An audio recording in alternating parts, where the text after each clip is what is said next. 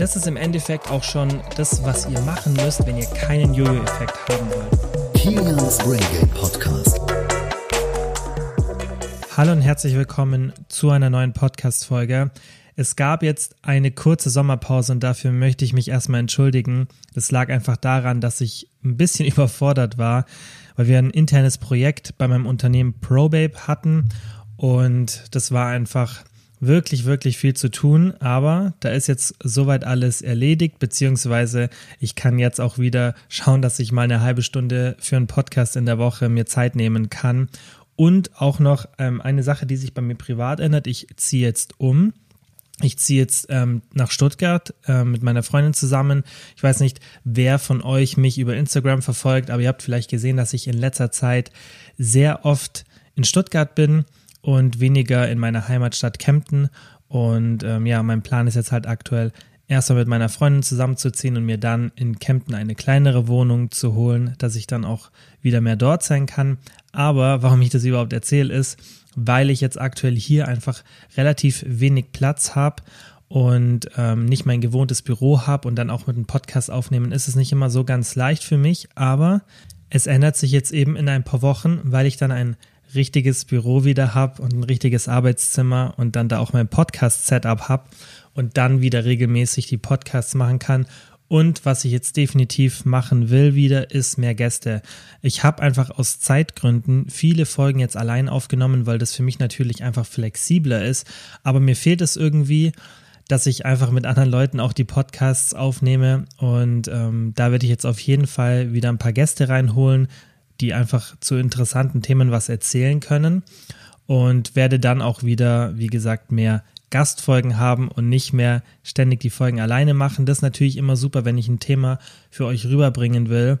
Und ähm, da bekomme ich ja extrem viel positives Feedback, weshalb ich mich dann auch auf die ähm, Folgen alleine fokussiert habe, weil ich dann einfach wirklich ein Thema sehr schön und ausführlich rüberbringen kann. Aber viele vermissen auch diese langen Unterhaltungen und das wird dann auf jeden Fall wieder kommen. Und heute habe ich mir ein sehr, sehr cooles Thema überlegt, was gar nicht so leicht umsetzbar ist für viele, beziehungsweise an dem die meisten scheitern. Aber wenn man die richtigen Tricks weiß oder weiß, wie man da vorgehen muss, dann hilft es schon viel und dann kann man da echt ein großes Problem gut in den Griff kriegen. Und das ist, wie beende ich meine Diät richtig, beziehungsweise wie vermeide ich, dass ich danach Gewicht zulege. Da gibt es natürlich auch ein paar Studien dazu und die sind alle sehr, sehr interessant. Und da sieht man, dass wir Menschen extrem Probleme haben, wenn wir eine Diät gemacht haben und die auch erfolgreich war, dass wir dann diese Erfolge halten. Und das ist leider ganz normal, das hat viele Gründe. Es ist natürlich immer schwierig rauszufinden, okay, was war jetzt bei mir das Problem, aber es gibt schon so ein paar Sachen, die ich jetzt auch gerade im Online-Coaching selber erlebt habe mit Kunden, die ich aber auch ähm, in der Literatur gesehen habe, dass sie immer wieder auftreten. Und da gebe ich euch jetzt einfach mal ein paar Tipps und erkläre euch so ein bisschen auch, auf was man da achten sollte und wieso auch während einer Diät schon Probleme entstehen können. Also Nummer eins, was immer für mich das größte Hindernis für die meisten ist, wenn sie nach der Diät ihr Gewicht halten wollen, ist, dass viele danach gar nicht wissen, was sie überhaupt gemacht haben. Man weiß gar nicht, was ist Ernährung überhaupt, was sind Kalorien, was sind Makronährstoffe, wie viel Kalorien hat jetzt diese Mahlzeit oder dieses Lebensmittel. Und da entsteht das größte Problem, denn wenn ihr euch so einen vorgefertigten Ernährungsplan holt, und das machen eben sehr viele, dann habt ihr das Problem, dass ihr danach gar nicht wisst, was ihr gemacht habt. Ihr habt vielleicht euch an den Ernährungsplan gehalten und dann habt ihr ein paar Wochen oder Monate euch ja einfach im Kaloriendefizit befunden, weil diese Pläne sind natürlich, auch wenn die dann so reihenweise an alle Leute gleich verschickt werden. Das ist ja oft so ein Prinzip, wo man dann irgendwie ein PDF hat und das ist null individuell. Und dann kriegt jeder das Gleiche. Dann kann man das trotzdem so gestalten, dass die meisten Leute in einem Kaloriendefizit sind. Und da macht man das ganz einfach. Man gibt den Leuten extrem wenig zum Essen. Und dann wird es schon so sein, dass die meisten in einem Kaloriendefizit sind, weil wenn man irgendwie 1000 oder 1500 Kalorien jeden Tag isst, dann deckt man da schon ein sehr breites Spektrum ab. Natürlich die Person, die dann aktiver ist und ein bisschen mehr wiegt, hat ein viel zu hohes Defizit und eine andere Person, die vielleicht sehr leicht ist und sehr klein ist und nicht so aktiv ist, hat vielleicht ein zu kleines Defizit. Aber man kann es schon so gestalten, dass die meisten dann im Kaloriendefizit sind. Und wenn man sich dann an so einen Plan hält, dann mag das ganz gut funktionieren für die Zeit der Diät, aber was macht man danach? Und das Problem entsteht eben dann, wie vorhin schon gesagt, schon während der Diät, weil die Diät mag dann ganz gut laufen und man mag Gewicht verlieren, aber was macht man dann, wenn die Diät vorbei ist und man sich nicht mehr an diesen strikten Plan hält? Und man möchte sich ja auch nicht an so einen strikten Plan halten, weil das einfach nicht für den Alltag passt. Und deswegen bin ich auch gar kein Freund von Ernährungsplänen. Ich habe das schon ganz, ganz früh mal gesagt, weil das war immer so die typische Frage, wenn jemand weiß, was ich beruflich mache, hey, kannst du mir mal einen Ernährungsplan machen? Und ich würde natürlich das gerne machen, wenn ich einen Sinn dahinter sehen würde. Aber das mit einem Ernährungsplan, das bringt halt nicht so viel, außer man ist wirklich so, dass man sagt, ja, okay, ich halte mich dauerhaft dran. Und es kann für manche Menschen für einen bestimmten Zeitraum bestimmt funktionieren. Man kann da vielleicht auch irgendwie ein geschicktes System machen, dass man einen Ernährungsplan macht und dann den so gestaltet, dass dann ähm, die Kalorien so niedrig sind von dem Ernährungsplan, dass man sagt, hey, das ist der Ernährungsplan und zusätzlich haben wir einen Puffer eingebaut, dass du jeden Tag ein Free Meal essen kannst. Natürlich entsteht dann wieder das Problem, was passiert, wenn man dann ein Free Meal nimmt, das einfach 1500 Kalorien hat und ähm, die andere Person nimmt ein Free Meal mit 600 Kalorien. Dann müsste man das auch wieder einschränken und dann wird es auch schon wieder sehr komplex, sodass der Ernährungsplan auch gar nicht mehr so die Vorteile hat, die er an sich ja bringt. Wenn manche Leute einfach sagen, hey, ich will keine Kalorien zählen, ich will einfach nur, dass man mir sagt, ist so und so viel und mehr will ich gar nicht wissen. Und ähm, das würde ich nur für eine bestimmte Zeit machen, bis ich so ein bisschen lerne, was Ernährung ist. Also ich würde einen Ernährungsplan nicht sofort verteufeln. Wir nutzen das ja auch in unserer App, dass wir das anbieten, dass wir einen Ernährungsplan sozusagen erstellen anhand der Kalorienziele. Aber das läuft bei uns ein bisschen anders ab. Man hat da so einen Meal Planner und kann sich dann Rezepte sozusagen da rein nehmen lassen von uns in den Meal Planner. Wir planen die dann von der Kalorienanzahl genau so, dass dann eben die, der Ernährungsplan, den man dann mit den Rezepten, die wir erstellen, mit den Kalorienvorgaben, die wir erstellen, übereinstimmt. Und dann kann man das für eine bestimmte Zeit machen, aber auch da würde ich es nicht empfehlen, das auf Dauer zu machen. Ähm, und wenn man sowas macht, dann sollte man, man kann natürlich so einen Service nutzen, wie wir es dann anbieten in der App, dass man sich Rezepte sozusagen reinplanen lässt, aber selbst dann würde ich immer schauen, okay, ich achte trotzdem darauf, ähm, dass ich das mal abwiege und ein bisschen Gefühl für die Kalorien kriege, aber ich ähm, mache das jetzt nicht total blind, weil das ist eben das, was ich am wichtigsten finde in einer Diät oder allgemein, wenn man sich mit dem Thema Abnehmen befasst und es auch dauerhaft machen will. Und das habe ich schon vor Jahren gesagt und das sehe ich auch immer noch so. Ich finde, jeder Mensch, der abnehmen möchte und ähm, Probleme mit seinem Gewicht hat, und das trifft halt auf die meisten Menschen zu, sollte in seinem Leben mindestens einmal für einen bestimmten Zeitraum Kalorien gezählt haben sei das drei Monate, sechs Monate, das sollte jetzt nicht vielleicht nur ein Monat sein, das sollte wirklich mal eine längere Zeit sein. Das muss man dann auch nicht ganz so streng machen. Aber meiner Meinung nach sollte man das auf jeden Fall mal gemacht haben. Denn den Skill, den ihr dabei erlernt, den verliert ihr nie wieder.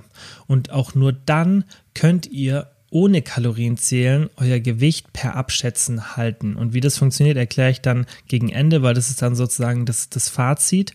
Aber ähm, das ist, wie gesagt, ganz, ganz wichtig, dass man das versteht und dass Kalorienzählen nichts mit einem Zwang zu tun hat oder penibel sein, sondern das ist einfach ein Skill, den man erlernt. Denn wenn man das nie gemacht hat, wenn man nie sich die Nahrungsmittel, die man über den Tag konsumiert, sich anschaut, mal schaut, okay, wie viel Gramm sind es, die ich da von diesen und jedem Lebensmittel konsumiere und wie viel Kalorien hat es überhaupt. Man muss jetzt gar nicht so auf Kohlenhydrate, Protein und Fett erstmal achten. Wirklich nur so grob auf die Kalorien. Und man dann auch so ein bisschen lernt, hey, wie viel Kalorien kann ich überhaupt essen, damit mein Gewicht ungefähr stabil ist, damit ich mich gut fühle. Wenn man das nicht weiß, dann hat man ja eigentlich gar keine Ahnung, was Ernährung überhaupt ist und was die Ernährung mit dem eigenen Körper macht.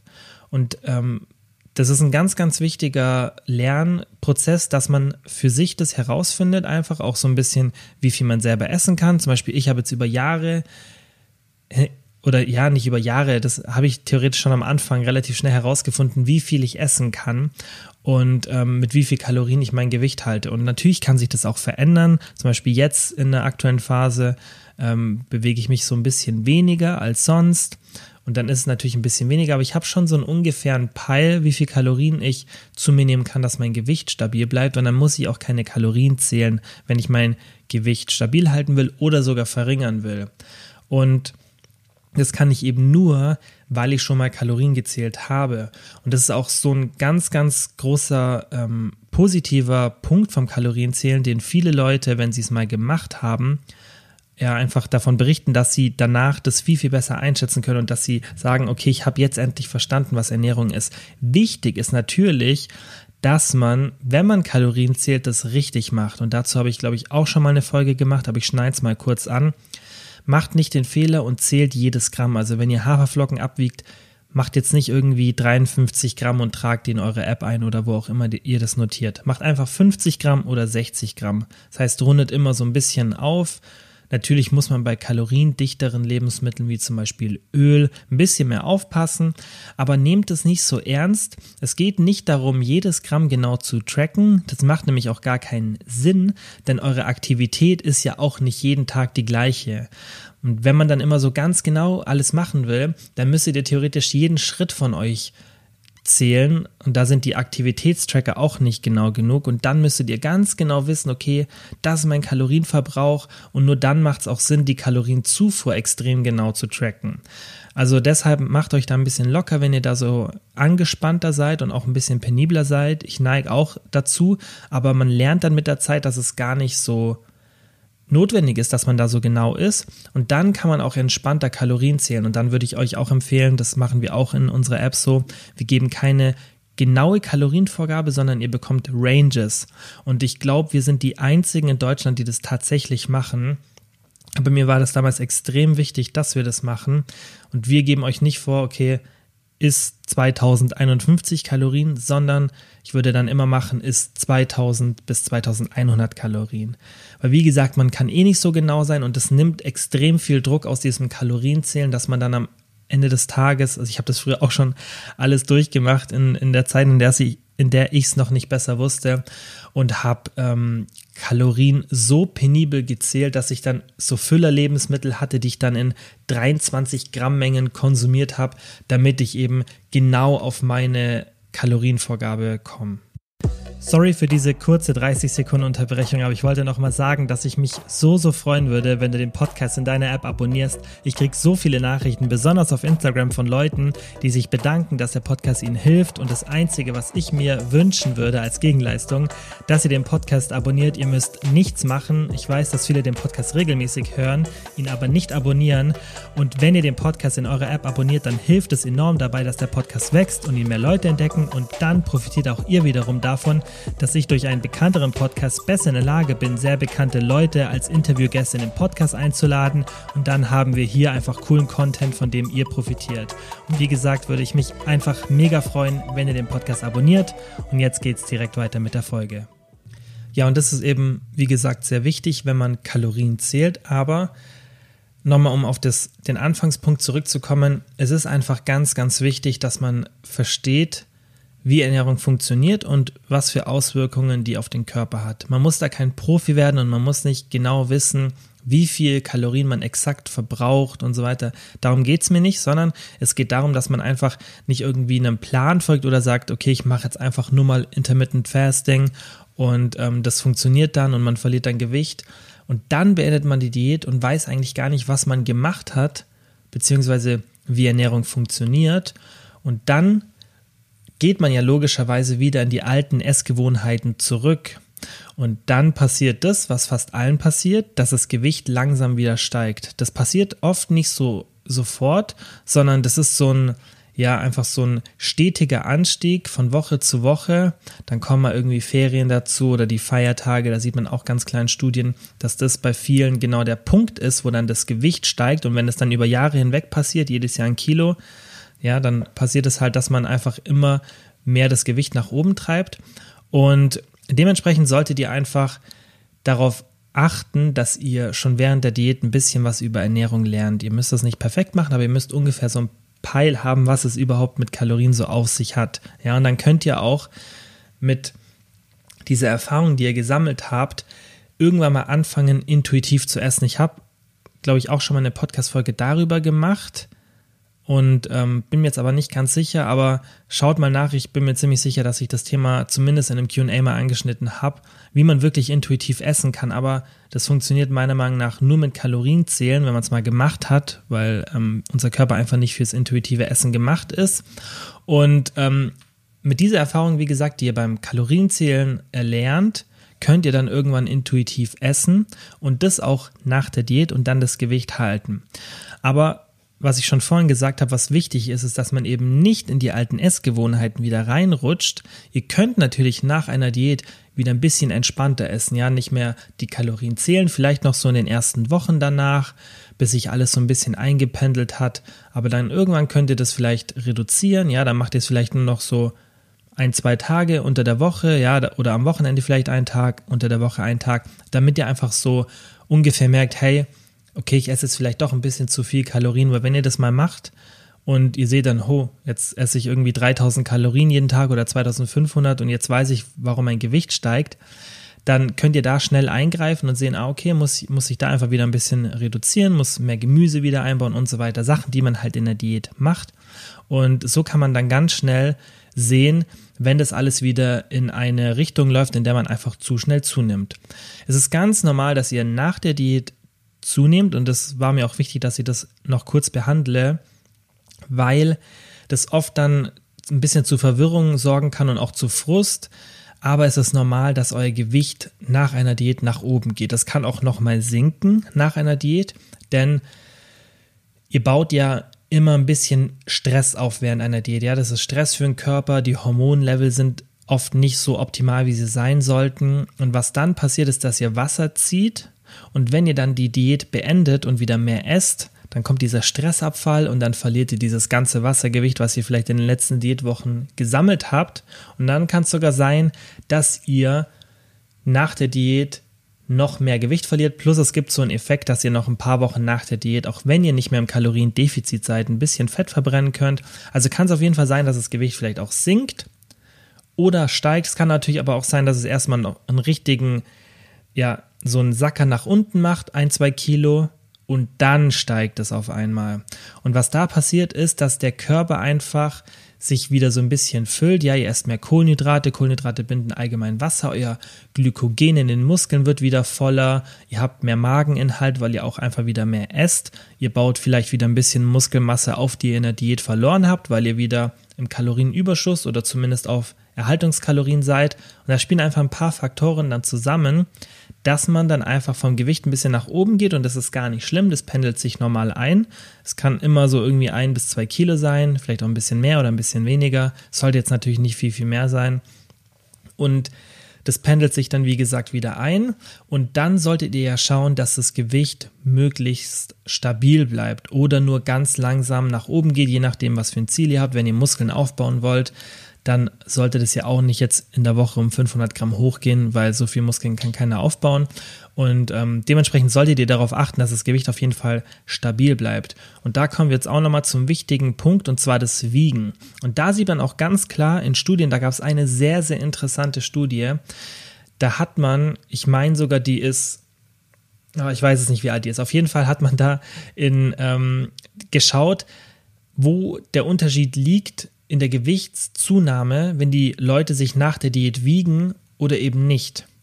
Und da hat man ganz klar gesehen, dass Wiegen, regelmäßiges Wiegen, ich meine sogar, dass es täglich war oder mehrmals pro Woche oder vielleicht auch nur einmal pro Woche. Es war auf jeden Fall mindestens einmal pro Woche, dass man da eben den größten positiven Effekt auf das Gewicht halten hat, weil man sieht dann, okay, jetzt geht mein Gewicht zu weit nach oben, jetzt muss ich wieder ein bisschen weniger essen oder mich einfach mehr bewegen. Und das ist ja ähnlich wie das, was ich euch vorhin gesagt habe mit den Kalorien, dass ihr weiterhin ab und zu mal noch die Kalorien zählt, selbst wenn ihr das jetzt nicht mehr dauerhaft machen wollt, dass ihr einfach so einen ungefähren Peil habt, wie viel esse ich eigentlich gerade und ist es vielleicht ein bisschen zu viel. Und mit der Waage könnt ihr das auch super, ja, einfach dokumentieren und es ist wichtig, dass es nicht zu einem Zwang wird. Aber wie beim Kalorienzählen ist da halt auch wieder wichtig, wie man an die ganze Sache rangeht. Wenn ihr euch mehrmals pro Tag wiegt oder euch ja einfach nur einmal pro Woche wiegt und dann die Wasserschwankungen nicht rausrechnet, dann kann das natürlich dazu führen, dass man ein extrem negatives Verhältnis zur Waage hat. Aber was ich euch immer empfehle, wiegt euch so drei bis viermal pro Woche und dann habt ihr einen Durchschnittswert und der ist viel, viel aussagekräftiger und viel, der wird euch viel, viel mehr Entspannung bringen, als jetzt nur einmal zu wiegen. Weil was passiert, wenn ihr euch genau an dem Tag wiegt, an dem ihr am schwersten seid? Ja, ihr habt vielleicht am Tag zuvor Salz, salzig gegessen oder schlecht geschlafen, hattet Stress. Irgendwas kann da ein Grund spielen oder ein Grund dafür sein, dass ihr dann genau an diesem Tag, an dem ihr euch wiegt, den höchsten Gewichtstand in dieser Woche habt. Und dann haut euch das total vom Hocker und ihr ähm, seid frustriert. Und da würde ich dann das Ganze einfach in dem Sinne komplett ausmerzen, indem ich einfach einen Durchschnittswert von mehreren Tagen habe. Und wenn man sich dann drei, vier Mal wiegt, dann weiß man, okay, irgendwann lernt man das ja auch, hey, dass diese hohen Gewichtsschwankungen, das ist ganz normal, aber ich habe meinen Durchschnittswert immer und den kann ich dann sozusagen von Woche zu Woche vergleichen. Und dann seht ihr eben von Woche zu Woche, ob sich euer Gewicht verändert, ob das nach oben geht und könnt dann gegenregulieren. Wenn jetzt wirklich so ein feindliches Verhältnis zur Waage habt, dass ihr euch nicht wiegen wollt, dann würde ich euch zunächst empfehlen, geht an die Maße. Also nehmt euch ein Maßband und am besten ihr messt da euren Taillenumfang und vielleicht noch den Beinumfang, weil gerade bei Frauen sind eben die Beine, also der Unterkörper in der Regel, ist jetzt auch nicht für jede Person so, aber ähm, vom Durchschnitt muss man ja da mal ein bisschen sprechen, gehen, also setzt sich das Fett in der Regel zuerst an den Beinen an. Und ähm, die Taille und die Beine sind meiner Meinung nach so die wichtigsten Faktoren dabei messen, aber ich würde erstmal nur auf die Taille gehen, weil die kann man super messen, da kann man sich irgendwie am Bauchnabel orientieren, dann hat man immer genau die gleiche Stelle und hat somit am wenigsten Messfehler und dann kann man sehen, ah okay, wie verändert sich ja das Taillenmaß. Ich würde euch empfehlen, nehmt am besten so ein Maßband, das ihr jetzt nicht selber spannen müsst. Es gibt solche, die kann man ähm, sozusagen wie so einrasten lassen und dann habt ihr immer den gleichen Zug drauf, weil sonst kann es ja auch mal sein, ihr packt es ein bisschen zu eng an und ähm, dann würde ich einfach die Taillenmaße dokumentieren und dann seht ihr da auch sehr schnell, wenn sich das verändert. Ihr könnt natürlich auch Bilder machen, Vorher-Nachher-Bilder ist auch immer super, aber da sieht man dann schon meistens ein bisschen zu spät, wenn das Gewicht nach oben geht und ähm, mit dem Gewicht oder den Maßen kann man halt einfach schneller agieren. Und wichtig ist, wie gesagt, dass man da einfach das Ganze als Messinstrument sieht und nicht als, ähm, ja, das, das nicht mit dem eigenen Selbstwertgefühl in Einklang bringt, sozusagen. Das ist ja eigentlich eher was Negatives, also Einklang ist vielleicht das falsche Wort, aber dass man es einfach, dass man das nicht auf sich selbst projiziert und dann das Gewicht sozusagen aussagt, wie, wie ähm, attraktiv man ist oder wie gut man sich fühlt. Das ist halt wichtig, dass man das wirklich einfach objektiv sieht. Das Gewicht ist einfach irgendeine Zahl und ähm, die hat nichts sozusagen mit euch zu tun. Das ist halt wichtig, dass man sich da so ein bisschen detached und dass man so ein bisschen weg davon kommt, aber dann, wenn man das schafft, dann ist halt die Waage wirklich ein sehr, sehr wertvolles Messinstrument, was man nach der Diät benutzen kann, damit eben das Gewicht nicht nach oben geht. Und das ist im Endeffekt auch schon das, was ihr machen müsst, wenn ihr keinen Jojo-Effekt haben wollt. Der Jojo-Effekt ist an sich kein magischer Effekt. Ja, ich kann mal ganz kurz erklären, wie der entsteht, also in, in einem drastischen Szenario. Und dann seht ihr schon, dass die Maßnahmen, die ich euch gerade gegeben habe, den ziemlich gut unterbinden können. Also ein starker Jojo-Effekt tritt in einem relativ simplen Szenario auf. Also das ist gar nicht so komplex, wenn man sich das Ganze anschaut. Und zwar spielen da mehrere Faktoren eine Rolle, aber es läuft eigentlich immer ähnlich ab. Ja, man macht eine Diät, macht die oft sehr, sehr drastisch und dann hat man eben ein Problem, dass sich der Stoffwechsel mit der Zeit einfach sehr, sehr stark anpasst. Und das ist keine dauerhafte Anpassung, das ist eine temporäre. Aber der Stoffwechsel ja, der will sich einfach so, so ein bisschen davor schützen, dass man Gewicht verliert und fährt alles so ein bisschen runter. Das heißt, man wird weniger aktiv, ja. Die Grundstoffwechselrate, die senkt meistens nur sehr, sehr schwach. Aber der Körper gibt euch einfach andere Signale, euch zu bewegen und dementsprechend werdet ihr in der Regel lethargischer, also ihr verbraucht weniger Kalorien und bekommt mehr Hunger im Laufe der Diät. So, und dann hat man während der Diät, klappt das oft noch ganz gut, aber irgendwann nach ein paar Wochen wird es dann schon extremer und dann sinkt der Kalorienverbrauch immer und immer und immer weiter. Das heißt, ich mache jetzt einfach mal nur ein Beispiel. Wir mal, ihr habt zu Beginn der Diät 2500 Kalorien verbraucht. Und am Ende der Diät, weil ihr auch weniger wiegt, ja, ihr tragt ja dann weniger Gewicht mit euch herum. Und diese ganzen Stoffwechselanpassungen, das heißt Grundstoffwechselrate, ein bisschen weniger Verdauungsenergie, weil ihr ja weniger esst, ähm, weniger Aktivität, das macht meistens den größten Teil aus. Und dann sagen wir mal jetzt nur als Beispiel, der Körper verbraucht danach 2000 Kalorien. Das ist jetzt wirklich drastisch, aber wir gehen einfach mal davon aus, dass es wirklich eine harte Diät war und dass der Körper sich sehr stark anpasst und dann verbraucht man am Ende der Diät nur noch 2000 Kalorien. Das erholt sich alles wieder, bis auf den Gewichtsfaktor, ja, weil wenn ihr weniger wiegt, dann wird dieser Teil, der den Stoffwechsel beeinflusst, also dass ihr weniger Gewicht mit euch herumtragt, der wird ja sich nicht ändern, weil ihr wollt ja nicht mehr zunehmen. Das heißt, ihr werdet nach der Diät natürlich weniger verbrauchen, auch nachdem sich der Stoffwechsel erholt hat, weil wie gesagt sind diese Stoffwechselanpassungen nur temporär, aber dass euer Gewicht niedriger ist und ihr zum Beispiel jetzt fünf Kilo weniger wiegt und sich das auf den Kalorienverbrauch auswirkt, das wird sich logischerweise nicht mehr ändern. Das heißt, man verbraucht natürlich nach der Diät, auch wenn sich der Stoffwechsel erholt hat, ein bisschen weniger Kalorien, aber das ist oft nicht so drastisch. Aber was jetzt passiert in dem Szenario ist, dass die meisten noch 2000 Kalorien verbrauchen, weil der Stoffwechsel sich noch nicht erholt hat und dann sofort wieder in alte Essgewohnheiten verfallen. Ja, man verliert das Ziel vor Augen, die Diät ist vorbei, also man hat kein Ziel mehr. Man hat ja sich dann oft eh bei diesen Personen, die dann so einen Jojo-Effekt haben, man hat sich irgendwie einen strikten Plan gehalten, dann entsteht das Problem, was ich vorhin erwähnt habe. Ja, man hat einfach gar keine Ahnung von der Ernährung und man fällt dann wieder in alte Essensgewohnheiten zurück und ist dann auf einmal, weil man es ja auch davor so ein bisschen gewohnt war, vielleicht wieder diese 2500 Kalorien oder nur ein bisschen mehr und denkt so, ja, okay, ich esse jetzt ja wieder so wie davor, da konnte ich mein Gewicht halten, also sollte das nicht so schlimm sein. Und dann kommt der Jojo-Effekt, dann habt ihr eben diese große Differenz von, ich verbrauche jetzt weniger Kalorien als zuvor, aber ich esse wieder genauso viel wie vor der Diät. Und dann wenn man das ein paar Wochen macht und oft hat man vielleicht noch ein bisschen mehr Hunger nach der Diät und sich auch sehr viele Sachen vielleicht verboten in der Diät, sodass man das alles wieder nachholen will und isst auch vielleicht noch ein bisschen mehr, als man verbraucht oder deutlich mehr, als man vorher verbraucht hat. Und dann isst man vielleicht jeden Tag 3000 Kalorien. Man verbraucht nur 2000, dann dauert es ein paar Wochen, bis der Stoffwechsel sich erholt und bis dahin ist das alte Gewicht schon fast wieder ja, erreicht. Und das ist eigentlich relativ simpel erklärt und so funktioniert der Jojo-Effekt. Und deshalb, diese ganzen Maßnahmen, die ich davor erklärt habe, ähm, ja, die sind halt wichtig, weil die euch vor dem Jojo-Effekt schützen. Natürlich gibt es auch andere Szenarien, in denen man das vermutlich umgehen kann. Ja, man kann nach dem Ernährungsplan, wenn man den vielleicht für eine Diät benutzt hat, ja, kann man irgendwie schauen, dass man sich dann über Ernährung informiert und so weiter. Aber an sich ist es ja simpler, wenn man schon während der Diät lernt, ja, was man machen sollte. Und ganz wichtig, dieser Faktor Gewicht dokumentieren, der ist natürlich halt auch nach der Diät einfach wichtig, dass man das macht. Und wenn man diese ganzen Sachen anwendet, anwendet, dann werdet ihr auf jeden Fall die Diät beenden können ohne dass das Gewicht signifikant steigt.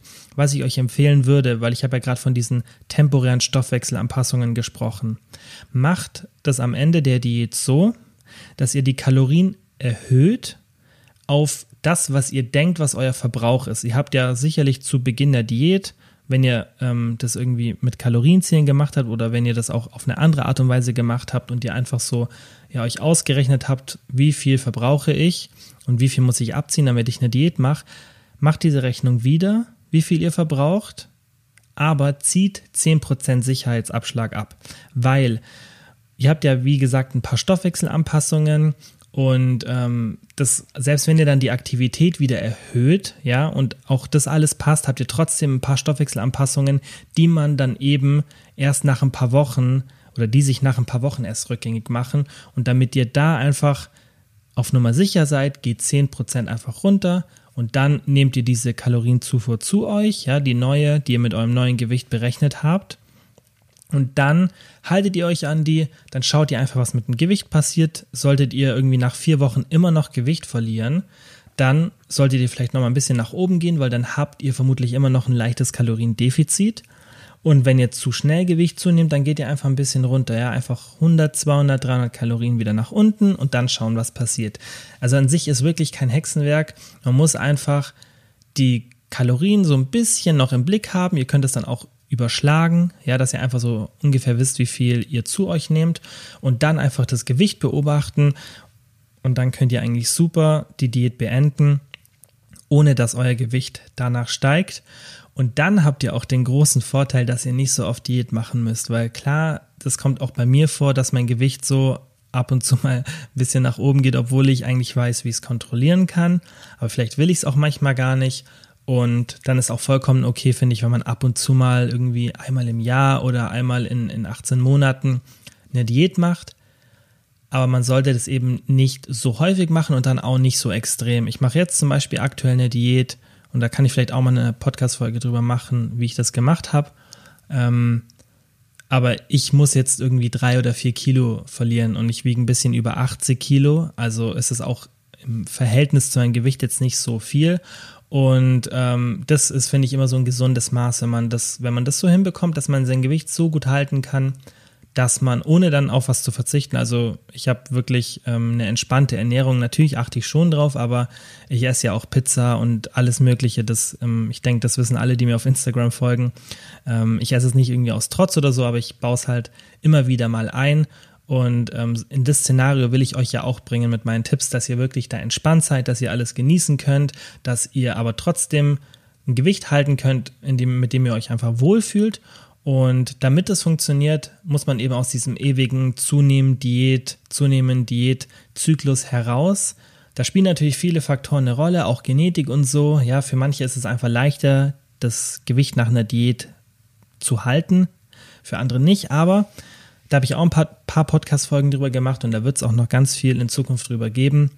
Ähm, aber diese Sachen, die ich jetzt hier gerade angesprochen habe, das sind halt so die Grundbausteine, die muss man auf jeden Fall einhalten, wenn man eine Diät gemacht hat, weil die Phase nach der Diät ist wirklich wichtig, besonders diese zwei bis vier Wochen danach, die sind wirklich sehr, sehr wichtig dafür, dass ihr dann euer Gewicht halten könnt. Weil es bringt nichts, wenn ihr eine Diät macht und euch abrackert und dann nach ein oder zwei Monaten habt ihr das ganze Gewicht wieder oben. Ähm, das bringt euch nichts. Das dann, ja, das frustriert euch nur und das ist auch nicht gut für euren Körper, wenn ihr ständig so hoch und runter geht mit dem Gewicht. Und dementsprechend achtet auch bitte drauf, dass wenn ihr eure Diät beendet, dass ihr das richtig macht. So, das war alles für heute. Wenn ihr irgendwann mal eine Diät beendet und ihr seid euch nicht sicher, was ihr machen sollt, hört die Folge nochmal an und wenn ihr dann immer noch Fragen habt, dann schreibt mir gerne eine Instagram-DM oder schaut, dass ihr mich irgendwo erreicht, aber da kriegt ihr mich eigentlich immer am besten zu sprechen. Und ähm, dann kann ich euch sicher auch weiterhelfen, ähm, dass es auf jeden Fall klappt. Aber wenn man sich eigentlich an die Tipps hält, die ich gerade erklärt habe, dann sollte es auf jeden Fall klappen. Und ja, dann sage ich wie immer vielen, vielen Dank fürs Zuhören und bis zum nächsten Mal. Nochmal vielen Dank wie immer fürs Zuhören. Ich würde mich mega freuen, wenn ihr den Podcast abonniert, falls ihr es noch nicht gemacht habt. Und ich würde mich genauso freuen, wenn ihr den Podcast mit Freunden oder Familienmitgliedern teilt. Denn nur so kann der Podcast wachsen. Und ihr wisst ja, ich mache das hier kostenlos, aber ich mache es extrem gerne und ich werde es auch weiterhin natürlich kostenlos machen. Aber ihr helft mir wirklich sehr, sehr, wenn ihr den Podcast einfach mit Freunden oder Familienmitgliedern teilt oder wenn ihr den in der Story auf Instagram teilt. Einfach, dass Leute von dem Podcast erfahren und dann auch davon profitieren. Vielen, vielen Dank dafür. Dankeschön.